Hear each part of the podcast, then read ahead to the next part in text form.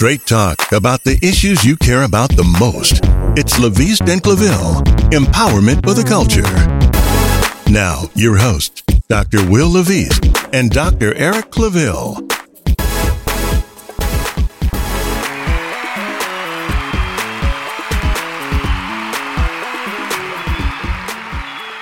Hey, I'm Will Laviste. He's Eric Claville. You tune into Laviste and Claville, where we tell it to you straight the way it is from a black male's perspective, because it's like that. And this is, we're kicking off season two. Had a wonderful season one. You'll be able to check that out. You can go and check the archives uh, on our social media and any places where you can get your podcast. But today's show is on the importance of voting. You know, this is an evergreen topic that we should always be concerned about. And we're now again in the election season. We're now more than ever, I think, in the past few elections, we've seen how important the vote is. And more importantly, for us as African Americans, how important the rights of the black vote is, because it is absolutely under attack. And we want to spend some time in this show talking about voting history in America, also talking about the attack on the 1965 Voting Rights Act, and also look at uh, Obama versus Trump, the legacy of that, and Biden in the future. So when you look at uh, the importance of, you know, voting, Claville, and thinking about it from a historic perspective, give us some give us some background, some some context of voting rights in America. So, Will, look, you're exactly right. You know, voting is a topic that we should talk about often. Absolutely. Um, we should always vote and vote often. Take friends with and, and, and the like. You know, on on Sundays, and mm-hmm. you know we have voting, and here in the Commonwealth, you know we have what's called Souls to the Poll Sunday, right. where the legislator has opened up access to the ballot box and allowed persons to vote on Sunday. Think about that. Right. You know, you, you can take your church group after service or have a mini service or a prayer walk and go straight to vote. I yeah. mean, that's I mean, that's service within itself, public service. That's an opportunity for your voice to be heard, to be engaged um, at every level. Yeah, that's uncalled. For. That was a, that was unheard of generations ago. Yeah. a few look a few years ago. You right, know, you're talking generations, but you act, you're actually right. You know, and is is is that a point where you can look back hmm. and say, "Wow, you know, thank God, look at where we've come from, but we have a, a much further to go." Now, when you talk about where we come from, and you talk about years ago, mm-hmm. keep in mind that as Black people in this country, we only got the right to vote recently in recent history, uh, where we celebrated just a few years ago 150 years of men's suffrage, uh, Black men's suffrage, with the passage of, of course, 1314 and 15th Amendment, which gave Black men right right to vote, not women. Uh, right, that's an important point because a lot of people don't recognize that it was black men, and still at that time, women, period, in the United States, did not have the right to vote. But but yes, go ahead. You know, you're exactly right because that was a point of contention mm-hmm. between white women the women's suffrage moment, and which actually came, started to become the women's suffrage movement, which of course we know just uh, a year ago we celebrated 100 years of women's suffrage as a whole with the passage of the 19th Amendment in 1920. We celebrated that in the year of 2020, uh, and which was a watershed year, really a bellwether moment for all of us right. as relates to the impact of voting in the like. So when you talk about the history of voting, we've only received the right to vote a short time in our history, but we've only been given the protections to actually go vote in the last 50 years by the passage of the 1965 uh, Voting Rights Act. Right. Because keep in mind, right after the passage of the Civil War amendments, you know, we went into a time period of Jim Crow, legalized segregation, uh, violence at the polls. Uh, as a matter of fact, a lot of these laws are still in the books in a lot of states where you have poll tax, right, grandfather clause, literacy tests. Guess how many bubbles in a bar of soap? Guess how many jellies in a jelly bean? Can you write and, and, and recite, you know, the preamble of the Constitution? All these ludicrous roadblocks, and that's that's what they were, roadblocks to hinder the progress of America through by hindering the progress of black people and women at that time. So hold on. So so so a lot of what you're saying, and a lot of times people don't recognize, is that from the very beginnings of America as a nation, there has been this movement to limit who can vote, and that strain continues to exist even to today. So, like what you said in the beginnings, it was white men that had the rights to vote and make the decisions about the country.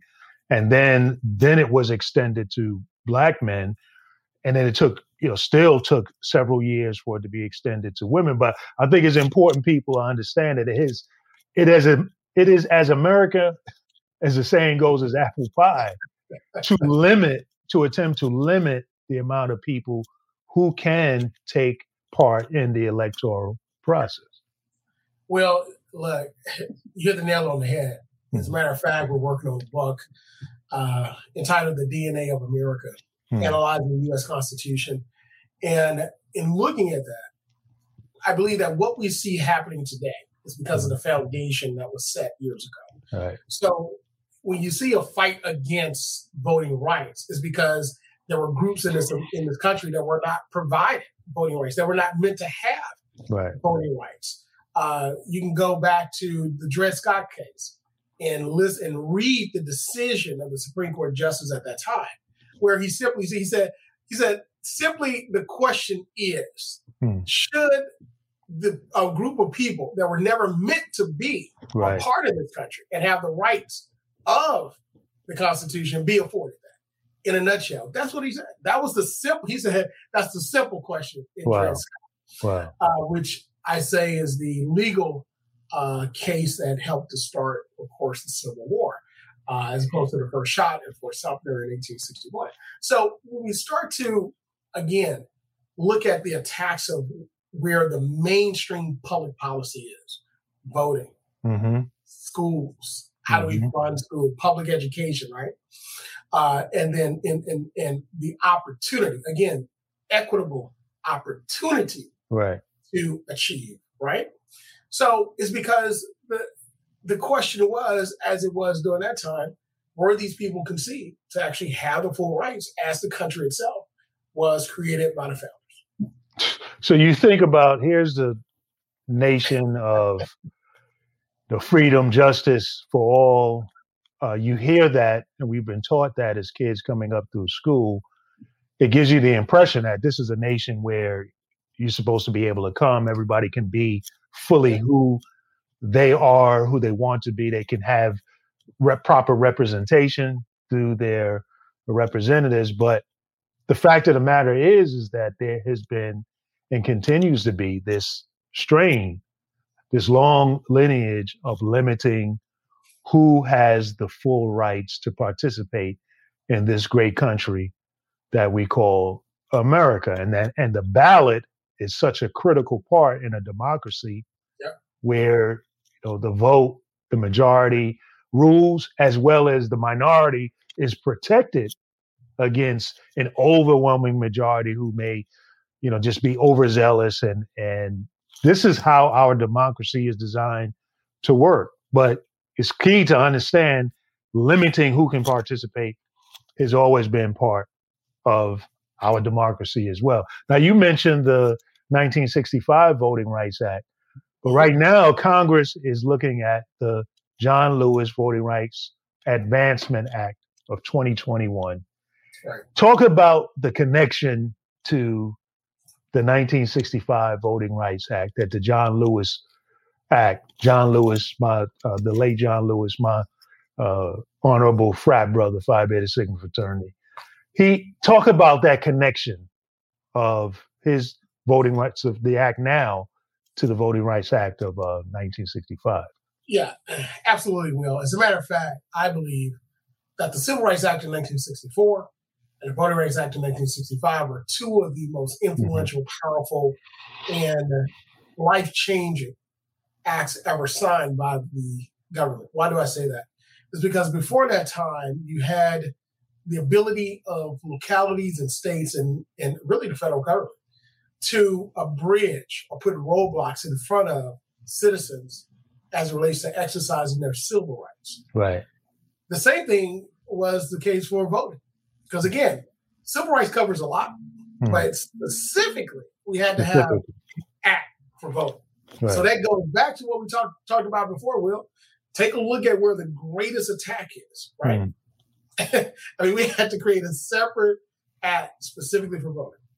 All right, and of course, we got that. We got the uh, Higher Education Act as well, and so forth. So think about that. So, in looking at that, during that time period, 19 after the passage in 1965, all the way up to really the early 2000s, before there was a case that challenged that at Shelby versus Shelby County versus Holder. I'll get to that in a moment. We saw a proliferation hmm of African Americans and women being elected to public office. Right. On the local level, school boards, city council, commissions, and the appointment also to what we call constitutional, well, the appointment to other positions and the election of what we call constitutional positions, right? Right. We also saw the election, high le- number of election of African Americans and women on the federal level uh, in Congress, more specifically the House. Now, of course, we saw a breakthrough in the Senate uh, with the election of African American uh, U.S. Senator out of Illinois. We also saw another African American male uh, elected out of Senate in Illinois, which then became uh, a president. Right. We saw the election of president. So we've seen a lot in a short time. Keep in mind, 50 years isn't it? Right. You know, I mean, someone's look up and say, "Oh, I'm 50 now." Right. I mean, you talk about you know you talk about people who have been here 400 plus years. You know, it's, it's slavery, right? So 50 years for to actually have finally become full rights as citizens, and then now to have those rights challenged, which is why we have uh, the John Lewis bill. Because talk about what happened with the 1965 Voting Rights Act and how the how the Supreme Court weakened that act. Absolutely. So now with that act, we get this challenge. We've always had challenges around the periphery, right? You know, of where you could vote, polling stations, gerrymandering of drawing districts, stuff like that. Right. So now we get to this case, Shelby County versus Holder. Of course, this was a major case. It changed the landscape of what of what we're looking at now as it relates to voting rights. So 2009, 2010 decision comes out and basically, what happens in this case, well, actually, 2013 decision comes out. What mm-hmm. happens in this case is that the Supreme Court said that basically the formula that was utilized in order to determine mm-hmm. states that were under what's called coverage, where they had to basically those that discriminated historically right. against African Americans and, and, and, people of color had to submit any change in their plans to the United States Department of Justice, Department of Civil Rights to get it vetted or what we call pre-clear. Right. So the Supreme Court in a 5-4 decision broke pretty much on ideological lines, right? Right, right. Uh, basically said that, hey, look at this proliferation of African Americans and women being elected to office. You know, we don't need this anymore because it worked. Right. Right. And then from there, if the formula was now no longer needed, so now the pre-clearance was made – uh, inoperable and ineffective because there's no need for preclearance. Right? right.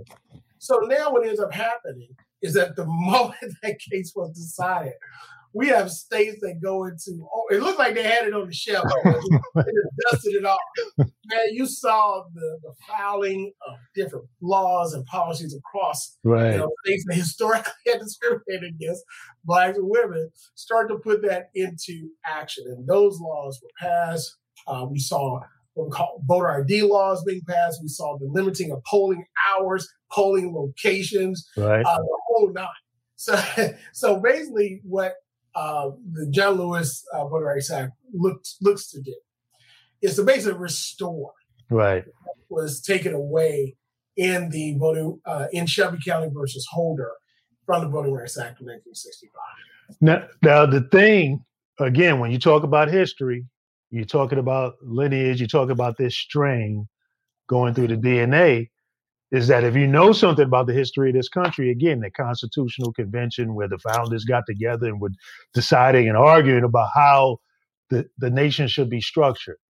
Yeah. This was the one of the major arguments of how much, and I'll just, you know, at the risk of trying to simplify because you know I'll leave all the the history to you, but they were trying to define how much are you going to allow the states to have power to make decisions for themselves versus how much is the federal government to be able to override in order to keep the states held together.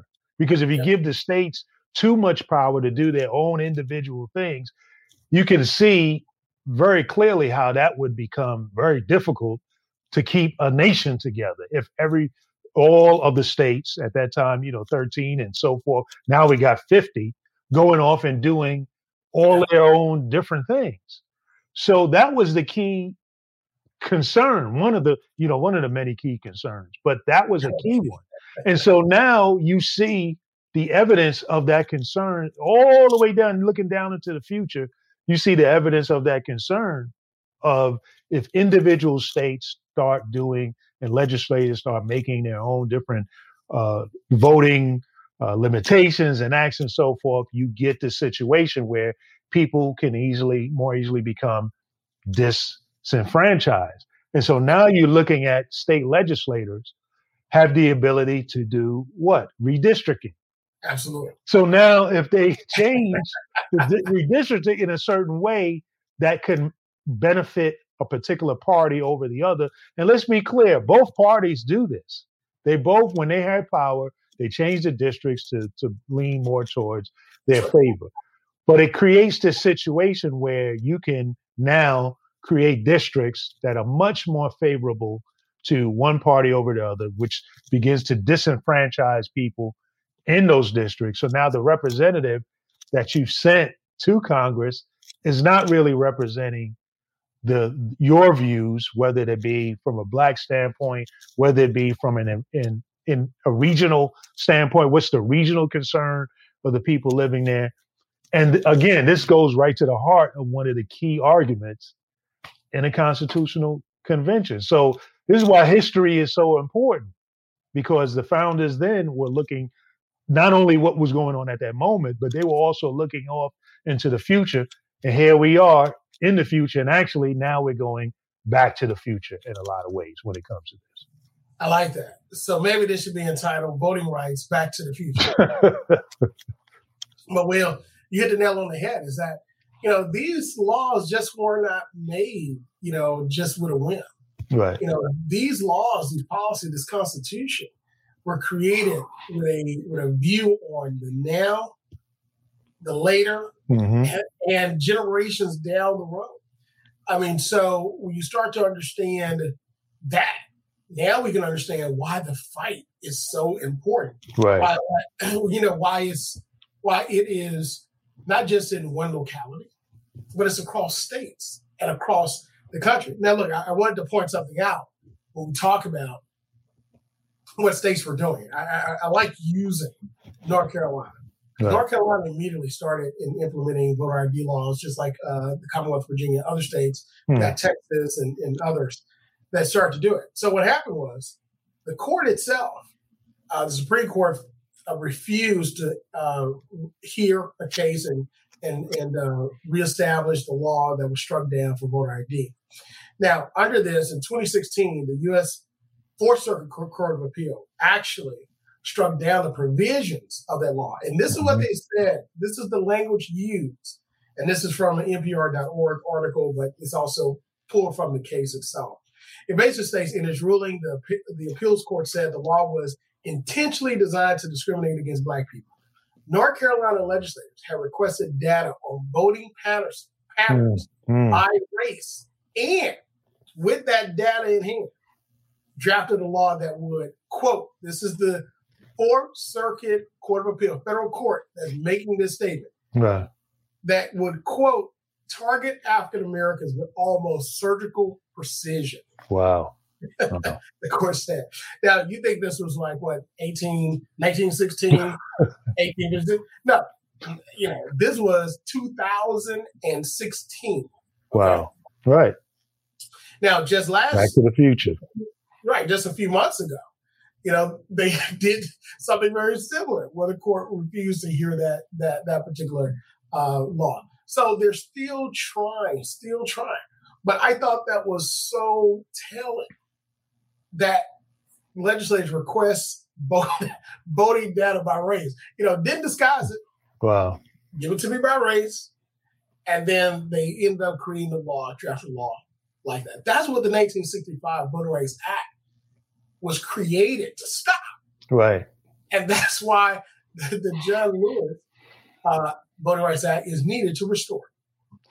You know, and it, and it's something about you know when you said that it's happening right in front of us, right in front of our faces, and it's happening so boldly and so blatantly, because I assume having as being a working journalist when I was dealing a lot with politicians, again the belief is that people are so distracted and so not paying attention yeah.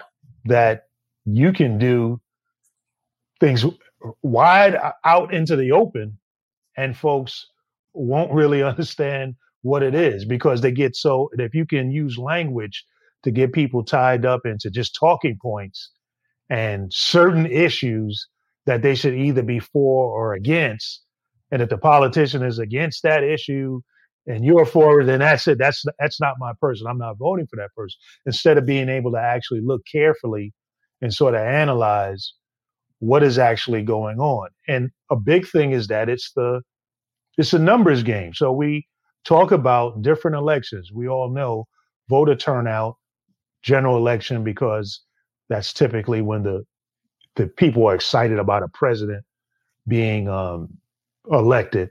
So there's more energy and there's more uh, vigor, people going out and voting for that. Right. But then you have these midterm elections or you have these local elections, you know, where in actuality they're probably more important to you in the scheme of what happens in your locality, you know, where you live, how your local taxes, state local taxes are impacted or whatever the case may be. We get this low, much lower voter turnout. So now these types of acts, people they're not paying attention because they're thinking about, well, you know, it's not the presidential election or it's not big, but it's if you can get a an, an election where the turnout is smaller, what does that also mean? That also means that a smaller group of people yeah. can dominate that election. So, as you look at, for example, the the Trump election or the Trump base, as you hear them talking about, we all understand that that is a, actually a very small percentage of the country who really right. is going out and, and leading insurrections and believing in so many of the things that Trump said. Yeah. But in a smaller turnout election, if they are riled up, if that small group is riled up, it can dominate that election. And, and it's not just for, I just used the Trump group as the most recent example. Prior to that, you had, um, there's, there's always been other, you know, uh, voting blocks. It was the, well, it was the Tea Party. That, that was prior to that. Or you can just go, again, go into history. If you've got us an election where the voter turnout is smaller, that gives an advantage to a very well organized, smaller block of individuals who may have views that are nowhere near the majority of the views in that locality, in that state, in that whatever the case is. And if you don't come out and vote, right now you, you give power to them. You've given power to them. Now yeah. they're making decisions and making policies and making uh, passing bills that you don't agree with, and now you're wondering, well, what happened? Where, what, what, what's going on? What's going on is you allowed yourself to be disenfranchised. You did not come out and vote, and by you sitting on the sidelines, by you not analyzing what's going on and, and paying closer attention, you've given the advantage to someone who is not going to uh, necessarily be voting and making decisions in your interest. You know, Will, you, you mentioned their passing policies, and mm-hmm. you brought up a very good point. You know that you know a lot of people don't think about, and I really didn't think about it until you said it. And I just started thinking about all mm-hmm. these policies that have started to become law because of that small vocal group, right? Right. Occupy Wall Street. There's those That's individuals, like you said, then Tea Party. Then there's those individuals that started to push uh, now the Trumpers. Mhm. And then you had individuals that are now pushing the voter integrity, you know, issue. You know, now you have individuals that are pushing, you know, freedom, the freedom movement with schools and mask mandates, vaccine mandates. Right. Right. So is that, is that small group that's getting everybody's attention Right. and that everybody's listening to, and that everybody's saying, "Hey, we want change, and we're going to go to the polls and galvanize." And in, in, a way, it's of course it you know creates manufacturers fear, right? Uh, until you actually vote, and then you see that hey, this wasn't an issue at all, right? Right. Fear moves elections. Fear moves elections. I mean, it, it does. Yeah. Absolutely. You know, there was, I never forget, you know, there was an issue that, you know, Trump was running on. And when he got elected, Mitch McConnell said, oh, we're not going to focus on that anymore. I mean, literally the next Right. day, Right. you know, but that was a plat, that was a campaign platform. He said, uh, we're good. We're not going to focus on that because we won. Now we got some real agenda stuff to take a look at. I want to take a look at some real agenda, some real policy that's passed. When you talk about what has happened, so I'm going to the Brennan Center for Justice. Mhm. Uh, you go to brennancenter.org, take a look at their research and reports. And what I what I like to look at are voting laws roundup. So it takes a tally across and it really compiles a lot of this research Right. in one area and uh, based on a certain section. So as of May 2021, and we're going to look at what's happened up, up close to this point. As of May 2021, states had already enacted 20 laws this year Wow. which made it harder for Americans to vote. And keep in mind, most legislative sessions weren't even in session at that time. We still have Right. over half that were going into session. Now, you have 14 states that enacted 22 new laws to restrict access to the voting block. Now, this is on track to far exceed, far exceed voter suppression of 2011. And keep in mind, 2011, we saw, of course, what took place then. We saw the Shelby County versus Holder case. We saw all of these cases come about to challenge the voting mechanism because of who was elected Right. and the people that got out to vote, right? Right. Then by October of that year in 2011, you had 19 restrictive laws enacted by 14 states. So you see this thing is, is ramping up. Now, by June of this year, 2021, you had states that had already enacted 28 new laws to Right. restrict access to the ballot box.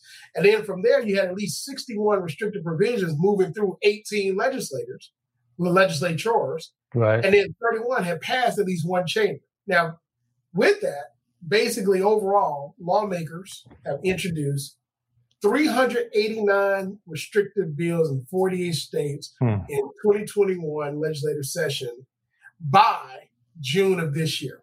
All right. Wow. Now, when I say that 30 more had committee action, that means that it needed a hearing, an amendment, a committee vote, you know, those types of things before it Right. goes to the floor to be voted Right. on all the time. So we now, in, in like manner, we've also had at least uh, states enact new laws that moved and provided access to the ballot box in a similar fashion. But here's the difference those laws that were enacted were in fewer states. Right. Laws to restrict were in more states. So that's where the difference comes in.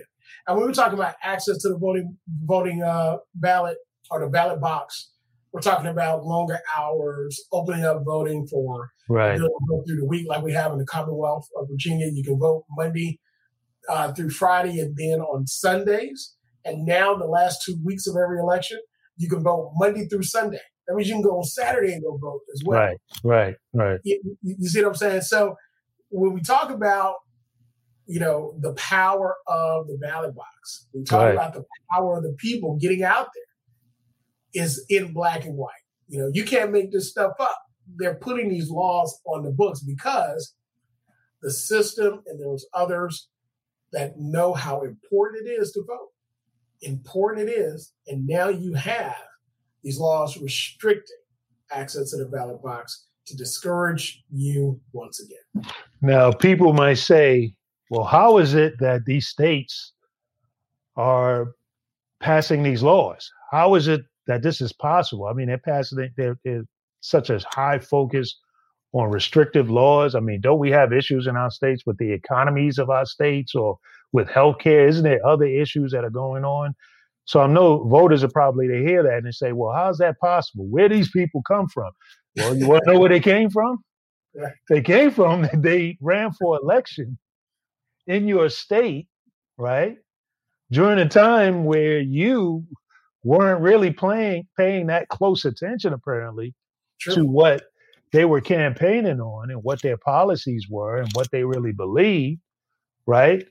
And so now, as they gain positions in, in, in government, and then they caucus with other like-minded folk because it's a concerted e- effort with uh, lobbyists behind it, with different interests behind it. There are people who spend, uh, who are paid and spend a tremendous amount of their time focused on how do we run certain candidates into certain areas so we can combine forces, gain a, a majority vote to move certain policies in the ways that we believe. There are people who are on a 24 hour basis thinking about these issues, or they have people who, who they've paid to think about these issues and to strategize. And so, again, about we're talking about the importance historically of voting rights and the attack on voting rights, and particularly the importance of the black vote.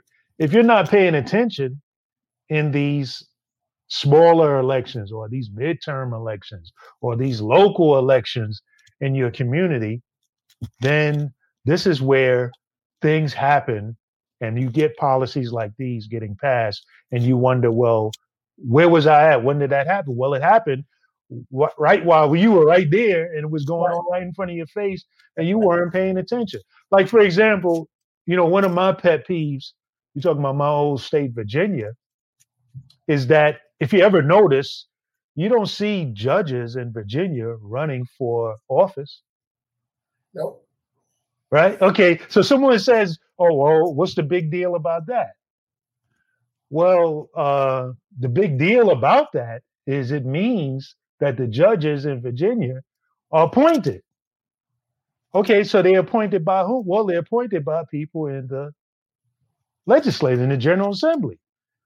Well, why is that important? Well, if the majority of people who are of a party that you you don't necessarily uh, uh, affiliate with, or they a majority of people have policies that you don't necessarily agree with, guess what? Those are the people who are going to be appointing the judge that you may find yourself in front of if you have to come before the court with a personal matter. So, what does that mean? Well, that means the judges are going to be make the judges are human.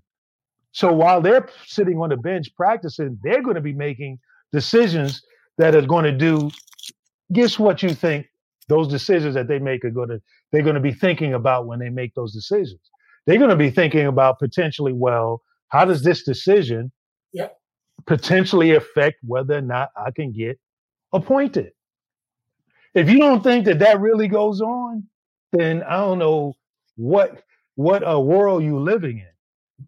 But these are the types of things that are intricate things that go on that could have a direct effect on your life. What's your chances of standing before a president of the United States or that president making a policy that's really going to affect your house, right directly affect your household, as opposed to you standing before a judge in the state of Virginia who was appointed by a legislator who maybe is of a party, right? Maybe of a point of view that you don't necessarily agree with. So when we see these kinds of laws coming down, whether it be abortion rights, whether it be voting rights, whether it yeah. be whatever, again, you can't separate the judges and the people who have to make decisions on these after the politicians have made the decision. You can't separate it. And I would argue that many of the judges, and, and I'm not going to blanket all of them, many of the judges in Virginia are also politicians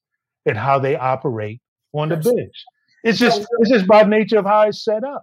Yeah, it's just by and, nature of how it's set up. You know, and to your point, uh, the Commonwealth is one of two states. That's that right. that process of only two advisement and appointment, right?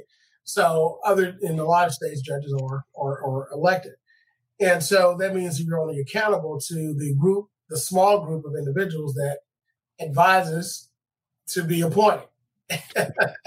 so you're not really accountable to the people. Now, of course, outside of you know high crimes and misdemeanors, you're, you're only um, accountable to them. Some people say that's fair. Some say not.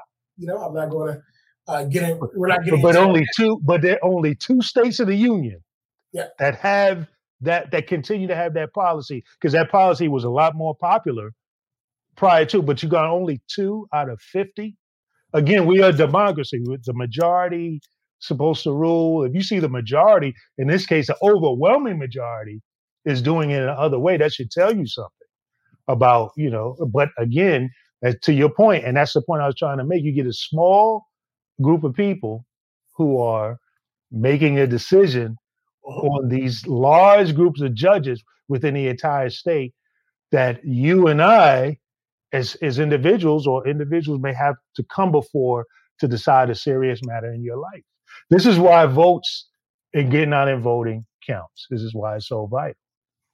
Absolutely, absolutely. And and I want to take a quick look at um, the voting trends of the youth because we always talk about the youth of the future, which is true. They are. Mm-hmm. And take a look at how they're looking at this. So let's take a look at these trends. We know we had the Obama election, which saw a major uptick of of uh, youth of color. Right. Uh, people just overall vote in this election because they saw someone that represented them on many levels, right? Many levels. Uh, son of, of an immigrant, an American citizen. Right. Uh, he was a, a, biracial child who identified as black, as African American, experience raised by his white grandparent that his mother unfortunately passed of cancer, struggling to pay for it through fighting the health uh, insurance company to pay for, it, which I believe was so near and dear to his heart to push that legislation uh, through when he first got into office. Uh, also, not only that, but then we also saw his family. You know, it was a family that we could identify with. Will uh, some of the African Americans raised on the South Side of Chicago? Absolutely. Yeah. You know, uh, father and mother in the house working, blue collar workers worked put their kids through college, right, to get the American dream and they right. attained both her and her brother, right? And then how beautiful it was, and I, I get I say this all the time. You know, of course, her father passed, his wife's father and his father-in-law. Right. But how beautiful it was that they were able to move the grandmother. Yeah, it's beautiful. Yeah, yeah, yeah. Great years of help. You know, and August, August Wilson couldn't have wrote a better story.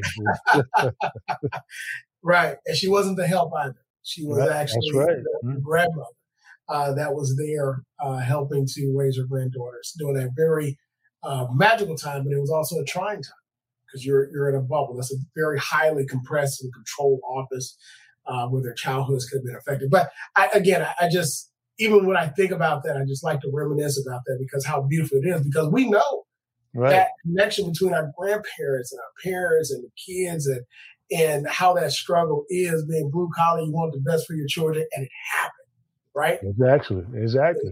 It, it happened. So we saw that push. But I want to take a look at 2016 compared to 2020. And we're going to take a look at what the future is. So looking at uh, Circle Tufts, uh, Tufts Tisch College, their uh, election center, 2020 election center, it takes a look at the national youth voter turnout. Hmm. And of the national youth voter turnout, basically of youth available to vote, you had 50% vote in 2020 as opposed to 39% that voted in 2016, hmm. right? And when you break it down uh, by in the general election, of course, how they have it here through voter turnout, they estimated that 50% of youth voted in 2020. Uh, again, an increase from 2016. The vote choice, and this is the point you want to get to 61% of that 50% voted for Joe Biden. Hmm and 37% voted for Donald Trump. Okay. Voter turnout by race, ethnicity, and gender. White youth voted at the highest rate in 2020 at 61%. But youth of color, they say, appear to be narrowing that historical gap. And of course, mm. you're talking basically population, right? Right. In education. So young women voted at 55% at a higher rate than young men, 44%. Also, vote choice by race and ethnicity, there were major vote choices between race and ethnicity. 87% of black youth voted for Biden hmm. compared to only 51% for white. Okay. If you take a look at voter history, 20% of young people voted in 2020 were first timers, and that's significant. Hmm. First timers in 2020. So ask yourself, would Joe Biden would have won if first time voters were not as high as it was? Yeah, absolutely not. Yeah. Now, of that, 40% had voted in 2012 and 2016, and 40% had voted in 2016 and 2018. We're talking 2018 midterm elections, right? And then when you talk about this voter impact on close races, look at the states according to Tisch College's uh, uh, analysis here. In states like Georgia, Pennsylvania, mm. and Arizona, i.e., the three states that were the battlegrounds, right? right. It said that guess which vote were instrumental in being a swing. Young Black and Latino voters mm. were the swing votes in those tight races for Joe Biden. Right. Importance of the black vote, importance of access. So if you can limit the access of that and target with precision that group, you can have a very, very different election is what those things are saying. You know, and the other thing is just that's really I think about that because the numbers are are striking, but it also makes me think about why is it was it so close in terms of when you look at the candidates and you look at the people who are running and, and especially you know me being a New Yorker and growing up all my life and and being very familiar with Trump and it's like how why is it so close but again when you start doing the analysis and you start looking at what is really happening with people's lives, right. black, white, or whatever, you start to understand that the system and that previous elections and previous administrations have not necessarily been working for a lot of people. And so people are beginning to look for anybody who is going to at least appear to be championing their interests, their goals to maybe change the situation in their lives. And a lot of books have been coming out about Trump and the election, how he won, how he lost, the insurrection, all of these things. Some of the interesting things that people are paying attention and that they see in some of these profiles of the so-called Trumpers, a lot of them voted previously for Obama. Yeah. How, how do you? It's like so. How, how do you? How do you reconcile that? It's like how do you reconcile it? So now, when you just call them racist, or you just say that it was a a whitelash is why is why Trump won. It's like no, you you got to start looking at the conditions under people which people are, are living, and how people are feeling about systems and institutions and whether or not the government is really working for them and start putting together a message that speaks to that in some way, in some meaningful way. And I, I, just find that interesting. It's and then you have Obama's vice president now running, and it's still so close. And you have some of these people who previously voted for Obama who are now voting for Trump. Yeah. At some point, you have to just stop trying to simplify it and say, well, they're just all racist or they're just all ignorant or just this, just this or just that, or it's just that we're so polarized and they're just uh, drinking the Kool Aid from, you know, right wing media, so forth. At some point, you have to start really analyzing what's really going on here. What is really the conditions that the people are finding? And are some of these decisions being made because someone is at least tapping into their feeling that they're being ignored? Right. They're not being addressed at all.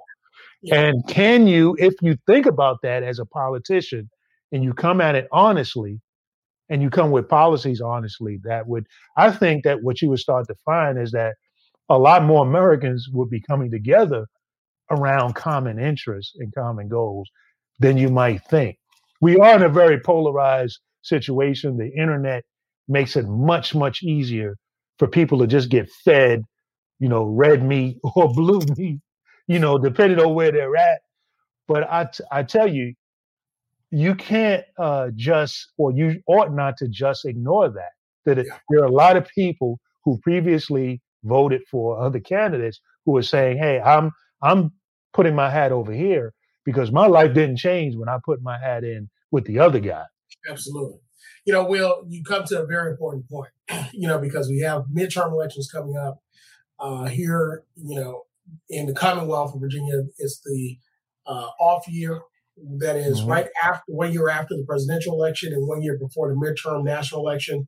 And people usually utilize Virginia as the litmus test right. of policies, campaign slogans, and stances that individuals could run by.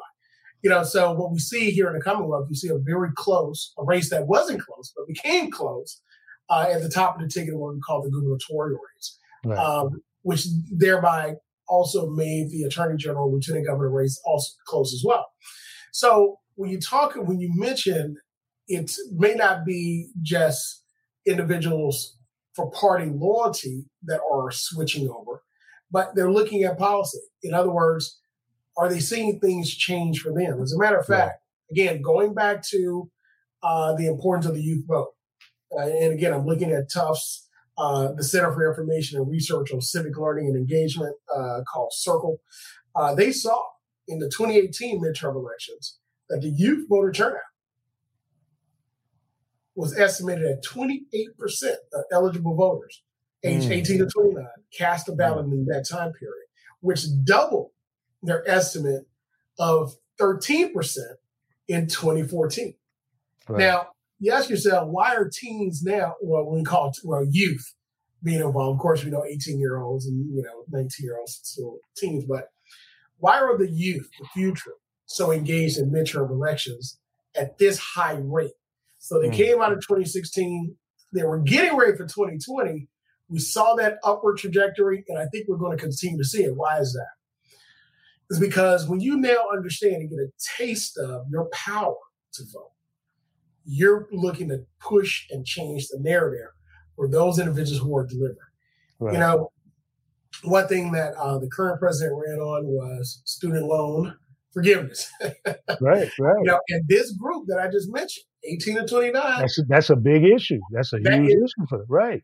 Well, I would say that's probably, other than getting back to school, right, is the number one issue that's hindering a lot of college age kids. So if yeah. he doesn't deliver on that, right, you, you can rest assured that a lot of them are going to start looking at another candidate who, if they can articulate it correctly and they can make a promise that they will believe that they'll deliver on it, you might have some people jumping ship, obviously. Yeah, absolutely. Now, if you look at the 2018 and going back to this graph, 67% of that 28% voted Democrat. Hmm. 32% voted Republican. Hmm. And that's showing still that trend, right? That trend going this way. Hmm. You know, this way for Democrats, this way for Republicans, right? right. you know, because of the policies.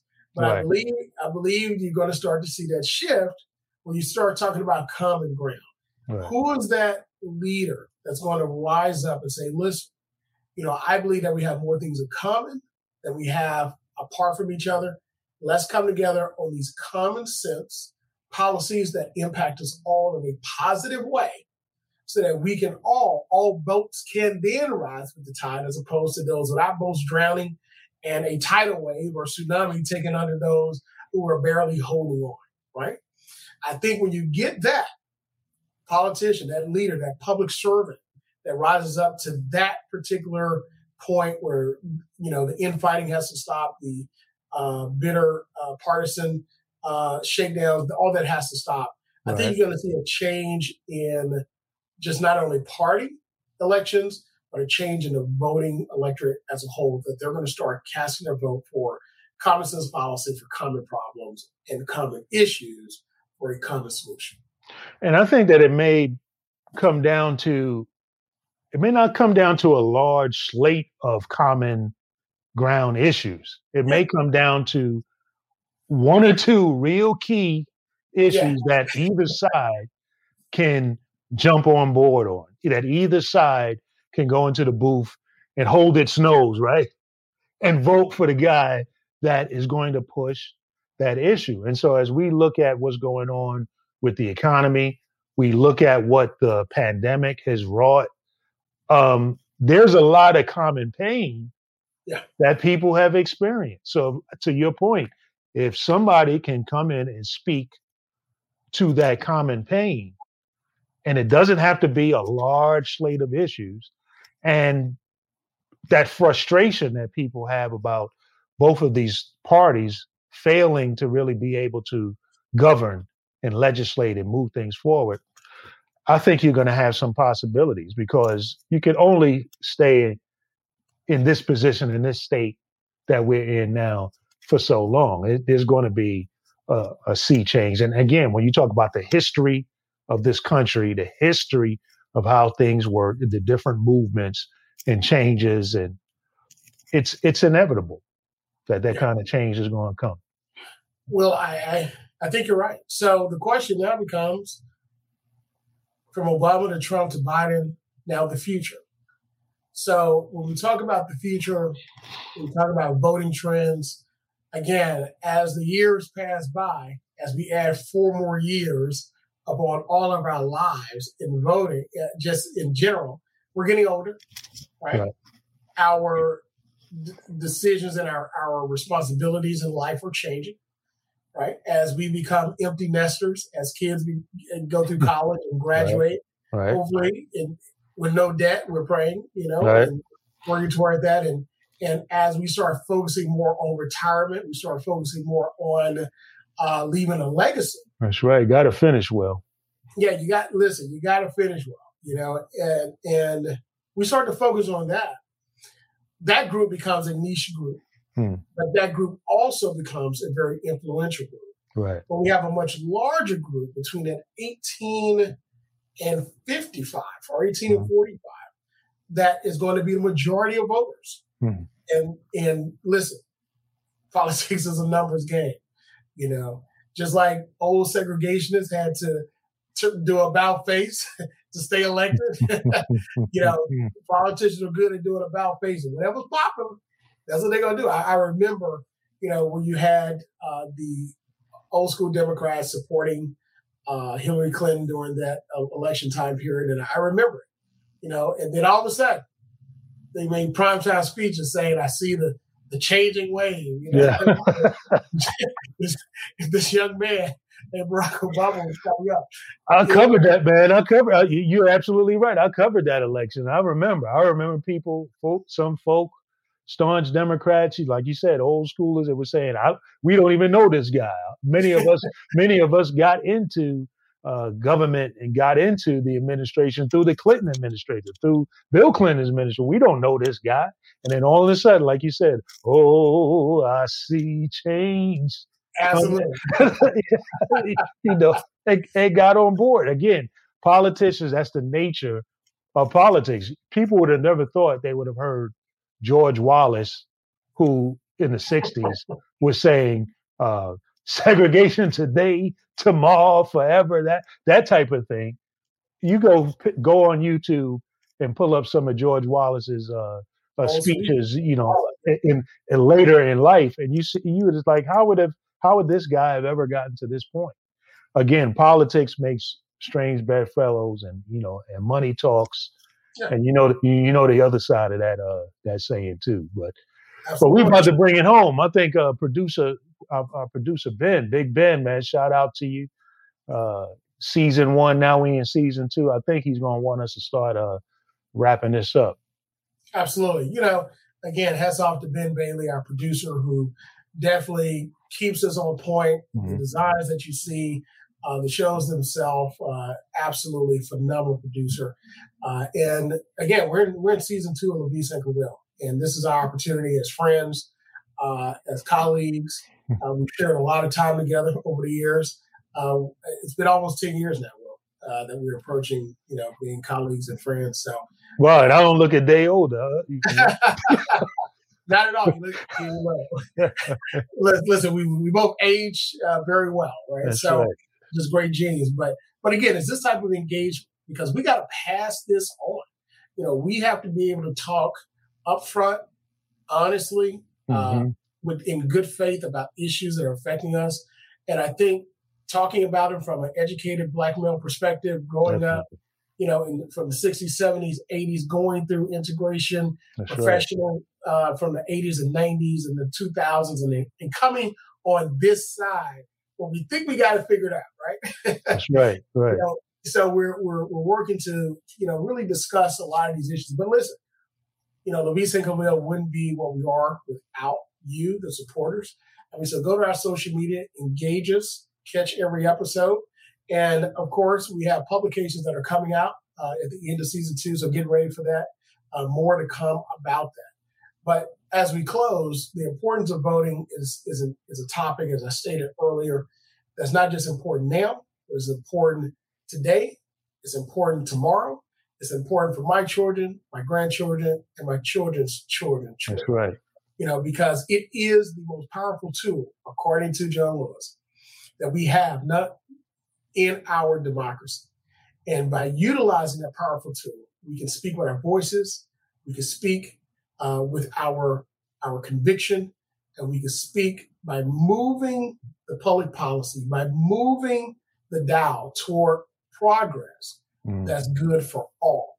Again, common problems with common solutions on common ground is what's really going to get our country not just continue to move, but to stand greater today than it did yesterday, and it will stand even greater tomorrow.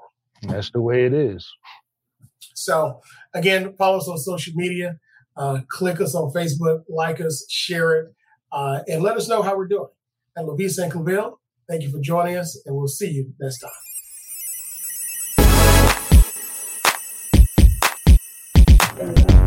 Thanks for listening to another episode of LaVie St. Claville. Make sure you subscribe so you'll never miss an episode. For information or to connect with LaVie St. Check out our website at www.lavisclaville.com. Don't forget to like, share, and subscribe to At the LaVie and Claville on Facebook, Instagram, Twitter, and YouTube. This has been the latest episode of LaVie and Claville.